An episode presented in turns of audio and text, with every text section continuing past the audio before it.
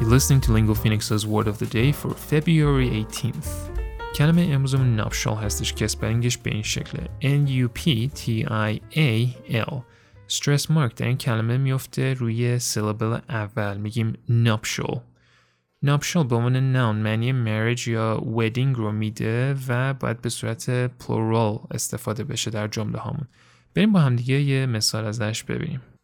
Their nuptials will take place at the university chapel. یکی از وربایی که به صورت معمول با کلمه nuptials کالکیت می‌کنه take place هستش.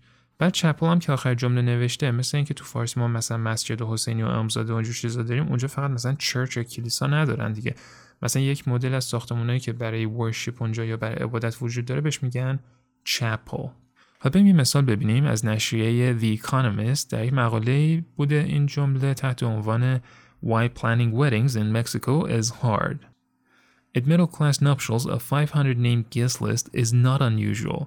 جمله خیلی باحالیه اومده یه دونه ادجکتیو استفاده کرده 500 name guest list که گفته یه لیست مهمون 500 نفری اصلا عجیب نیستش 500 name guest list توی خارج یه قراردادی وجود داره که بعضی وقتا تنظیم می‌کنن قبل از ازدواج بهش میگن prenuptial agreement که به صورت کوتاه شده بهش prenup هم میگن pre که مثلا میگن قبل prenuptial یعنی مثلا قبل ازدواج prenuptial agreement.